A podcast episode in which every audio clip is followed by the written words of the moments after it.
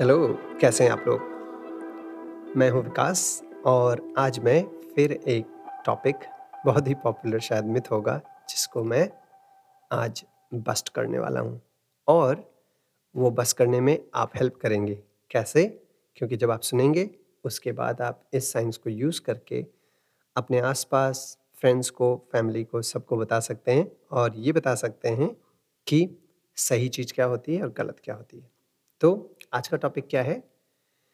आज के टॉपिक में हम बात करने वाले हैं कि जो फैट होता है आपकी बॉडी में, जब आप वेट लॉस करते हो, जब आप वेट लूज़ करते हो, जब आपका वज़न घटता है, तब वो फैट जाता कहाँ है? कभी आपने सोचा है? मैंने क्या किया? ये पॉडकास्ट रिकॉर्ड करने के पहले मैंने इंस्टाग्राम पे एक पोस्ट डाला और लोगों से पूछा कि जो फैट लॉस होता है, वो एक्चुअली जाता कहाँ है? किसी ने बताया कि स्वर्ग में जाता है, किसी ने बताया फैट मसल बन जाता है, किसी ने बताया कि यूरिन के ज़रिए निकल जाता है, फिर किसी ने बताया कि वो आपका स्वेट करके निकलता है, फिर किसी ने बताया बस वो, बस ऐसे ही बर्न हो जाता है राइट सो मैंने सोचा इस पर बात करते हैं, क्योंकि जब आपको पता होगा कि जो आपका फैट है, वो बर्न कैसे होता है और कहाँ जाता है, उस हिसाब से आप डिसीज़न ले सकते हैं कि आपको अगर वेट लॉस करना है, अगर आपको फैट लॉस करना है तो आपको क्या करना चाहिए? तो पहले स्टार्ट करते हैं यहाँ से कि फैट बर्न करने के पहले पहले ये हम स्टार्ट करते हैं कि फैट बर्न करने के पहले फैट एक्यूमुलेट कैसे होता है राइट तो हम ये जानते हैं कि जितनी भी कैलोरीज हम कंज्यूम करते हैं, जो हम खाते हैं, उसका कुछ हिस्सा आपकी बॉडी में रह जाता है करेक्ट सो हम खाना खाते हैं, उसके बाद हम दिन में एक्टिविटीज़ करते हैं, उठते हैं, बैठते हैं, सोते हैं। सोने में भी आपको पता है कैलोरीज स्पेंड होती हैं। उसके बाद कुछ एक्सेस कैलोरीज रह जाती हैं आपकी बॉडी में। और क्या होता है ओवर पीरियड ऑफ़ टाइम अगर आपकी बॉडी में कैलोरीज एक्सेस रहती जाएँगी तो वो कहाँ जाएँगी? ऐसा तो है नहीं, आप यूरिनेट करेंगे, निकल जाएँगी, आप पॉटी करें और निकल जाएगी। ऐसा कुछ नहीं होता है। तो क्या होता है, जो भी आप खाते हो वो कन्वर्ट हो जाता है फैट के रूप में। चाहे वो फैट हो या ना हो, अगर आपने फैट नहीं भी खाया है, तब भी वो कन्वर्ट हो जाता है फैट के रूप में। उसको बोलते हैं ट्राइग्लाइसराइड वो ट्राइग्लाइसराइड के रूप में कन्वर्ट होके आपके फैट सेल्स में जाके बैठ जाता है। आपने देखा होगा, जैसे आपका पेट है या आपका चेस्ट एरिया है ब्रेस्ट एरिया है थाइज हैं, यहाँ पे ज़्यादा फैट एक्यूमुलेट होता है कंपेयर टू अदर प्लेसेस लेकिन वो होता क्या है कि जो भी एनर्जी आप स्पेंड नहीं कर पाते हो, लेकिन जो आप एनर्जी कंज्यूम करते हो, जो भी सरप्लस उसमें बचता है, जो एक्स्ट्रा एनर्जीज होती हैं, वो क्या होता है? वो जाके आपके फैट सेल्स में बैठता जाता है। वो जैसे जैसे फैट सेल्स में बैठता जाएगा, उसके बाद वैसे वैसे आपका धीरे धीरे वेट बढ़ता जाता है। राइट तो अभी ये हुआ कि फैट तो आ गया डिपॉजिट हो गया।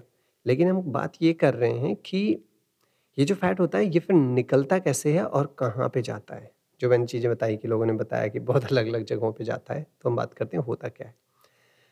तो जब भी आप कोई एक्टिविटी करते हैं, ओके, तब बॉडी का जो प्रेफर्ड सोर्स ऑफ़ एनर्जी होता है, जैसे आपने देखा होगा कि जब आप इंजन चलाते हैं तो क्या होता है, वो फ्यूल लेता है, राइट? केरोसिन, डीजल, पेट्रोल, उससे चलता है। आप गाड़ी चलाते हो तो उसका फ्यूल होता है डीजल, पेट्रोल, केरोसिन, ये सब चीज़ें होती हैं।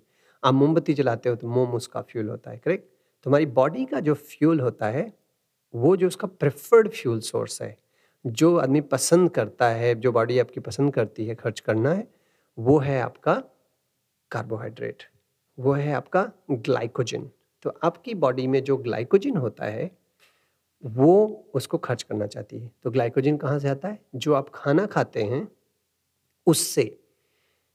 जो स्टोरेज आपके ब्लड में होता है, जो ग्लाइकोजिन के रूप में होता है, वो यूज़ किया जाता है एज अ एनर्जी सोर्स तो जब आप वर्कआउट कर रहे हैं, जब आप कोई भी एक्टिविटी कर रहे हैं, अगर उस टाइम पे आपकी बॉडी में फैट ऑलरेडी स्टोर्ड है, मान लो आप थोड़े, आपका वेट ज़्यादा है फॉर एग्जांपल और और आपने ये किया है कि आपने खाना भी खा लिया है तो उससे जो ग्लाइकोजन बना, वो अगर आपकी बॉडी में अवेलेबल है तो आपकी बॉडी फैट नहीं यूज़ करेगी वो एक्सरसाइज करने के लिए। वो क्या यूज़ करेगी? वो जो आपकी बॉडी में ग्लाइकोजन है, उसको यूज़ करेगी। तो फैट को यूज़ करने के लिए क्या करना होगा कि आपकी बॉडी में कम ग्लाइकोजन हो, और कम ग्लाइकोजन कैसे होगा? जब आप खाना कम खाएँगे करेक्ट या फिर आप खाना कम खाएँगे और ज़्यादा वर्कआउट करेंगे, ज़्यादा मूव करेंगे, तब आपकी बॉडी में कैलोरिक डेफिसिट क्रिएट होता है। मतलब कैलोरिक डेफिसिट का ये हुआ, जितना आप कैलोरीज खा रहे हैं, उससे ज़्यादा आप स्पेंड कर रहे हैं। तो होता क्या है कि जब आप जितना कैलोरीज खा रहे हो, उससे ज़्यादा अगर आप स्पेंड कर रहे हो तो जो रिमेनिंग है, मान लो आपने 200 कैलोरी खाई और आपको स्पेंड करने के लिए 300 कैलोरी लगा तो वो सौ कैलोरी कहाँ से आएगा? तब आपकी बॉडी ये कमांड देती है कि फैट सेल्स को कि आपके पास जो फैट इतना दिन से आपने रखा है ना, इसको रिलीज़ करो। और वो जब रिलीज़ होगा, उसका दो स्टेप प्रोसेस होता है जिस पर मैं बात करूँगा और उसी में ये आपको समझ में आएगा कि फ़ैट जाता कहाँ है। तो जब बॉडी आपकी कमांड करेगी कि मुझे और एनर्जी चाहिए एक्टिविटी करने के लिए, तब आपकी बॉडी में फैट सेल्स में जाके वहाँ से फैट, जो ट्राइग्लाइसराइड था, वो रिलीज़ होगा। उसको रिलीज़ करने की जो एक्टिविटी होती है, ठीक है, उसको बोलते हैं लाइपोलिसिस जो पूरी एक्टिविटी होती है, उसको बोलते हैं मेटाबोलाइज करना। मेटाबोलाइज करने का मतलब ये हुआ, जैसे कभी आपने देखा है, जैसे आपको खाने में तड़का लगाना हो तो पहले तेल को गर्म करना पड़ता है। तो समझ लो कि तेल मेटाबोलाइज हुआ, अब उसमें आप अगर प्याज डालोगे, तब तड़का लग जाएगा। वैसे ही आपका फैट मेटाबोलाइज पहले होगा, वो फैट सेल से निकलेगा। और उसके बाद जो आपकी मसल सेल्स हैं, जहाँ पे आपको वर्कआउट किया जा रहा है, वहाँ पे वो जाएगा और वहाँ पे जाके एनर्जी सोर्स की तरह यूज़ होगा। तो क्या होगा? फैट पहले निकलेगा आपके फैट सेल्स से और फिर वो ट्रांसपोर्ट होके जाएगा मसल सेल्स में। वहाँ पे जो भी आपके वर्कआउट मसल्स हैं, वहाँ पे जहाँ वर्कआउट हो रहा है, वहाँ पे वो जाके एज एनर्जी सोर्स यूज़ होगा। ठीक है? लेकिन अभी भी आपको समझ में नहीं आया होगा कि फैट लेकिन निकल के जाता कहाँ है। तो फैट जो होता है, वो दो चीज़ों में कन्वर्ट हो जाता है, ठीक है? जब एनर्जी प्रोवाइड करता है आपकी बॉडी को, तब वो दो चीज़ों में कन्वर्ट होता है। वो दो चीज़ें होती हैं सी ओ टू और H two O C O two मतलब कार्बन डाइऑक्साइड और एच टू ओ मतलब पानी। अगर आपको मान लो दस किलो आपको, आपने फैट लॉस किया या आपको लूज़ करना है तो सबसे ज़्यादा सबसे ज़्यादा आपका फैट पता है कहाँ से निकलेगा? वो कार्बन डाइऑक्साइड के रूप में निकलेगा। 84 परसेंट आपके पूरा जो फैट है, उसका फैट कार्बन डाइऑक्साइड के रूप में निकलता है और जो 16 परसेंट है, वो पानी के रूप में निकलता है। तो वो निकलता कहाँ से है? आप जब ब्रीद इन करते हैं तो आप क्या करते हैं?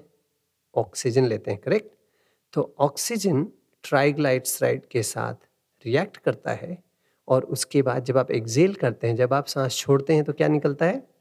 C O two correct carbon dioxide और उसके साथ में जब आप स्वेट करते हो, तब क्या निकलता है? तब है आपका पानी। स्वेट जो होता है, वो पानी होता है करेक्ट एच टू ओ तो जब भी आप वर्कआउट कर रहे हैं, तब होता क्या है? सी और एच टू के रूप में आपका वेट लॉस होता है।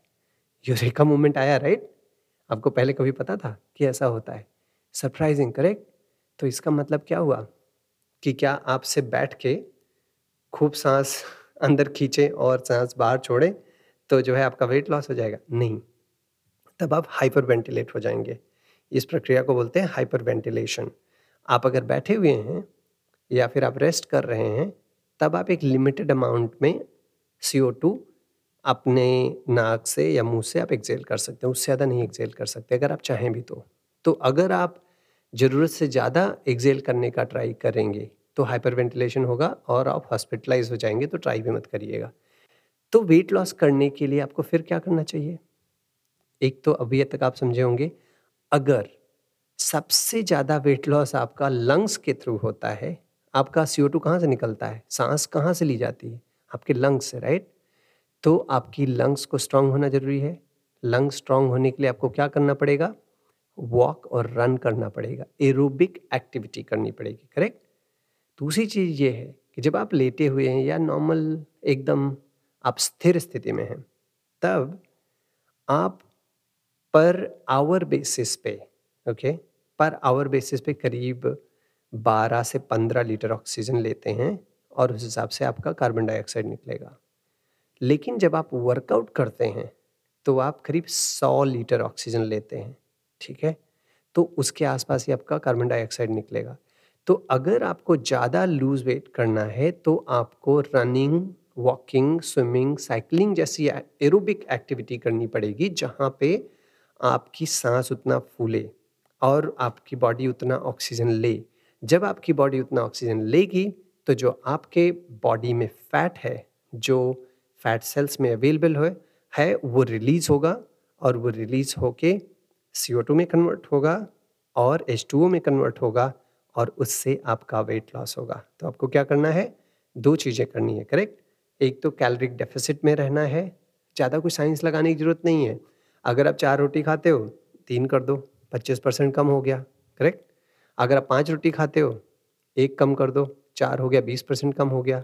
आप एक प्लेट राइस खाते हो, उसका थ्री फोर्थ ही खाइए। सब चीज़ में वन फोर्थ वन फोर्थ कम कर दो आप राइट या वन फिफ्थ कम कर दो। अपने आप ही कैलोरी डेफिसिट में हो गए। और उसके साथ आप वॉक या रन करना शुरू करो। थर्टी मिनट्स रन नहीं कर सकते वॉक करिए। एंड यू विल सी धीरे धीरे मैजिक होना शुरू होता है, ठीक है?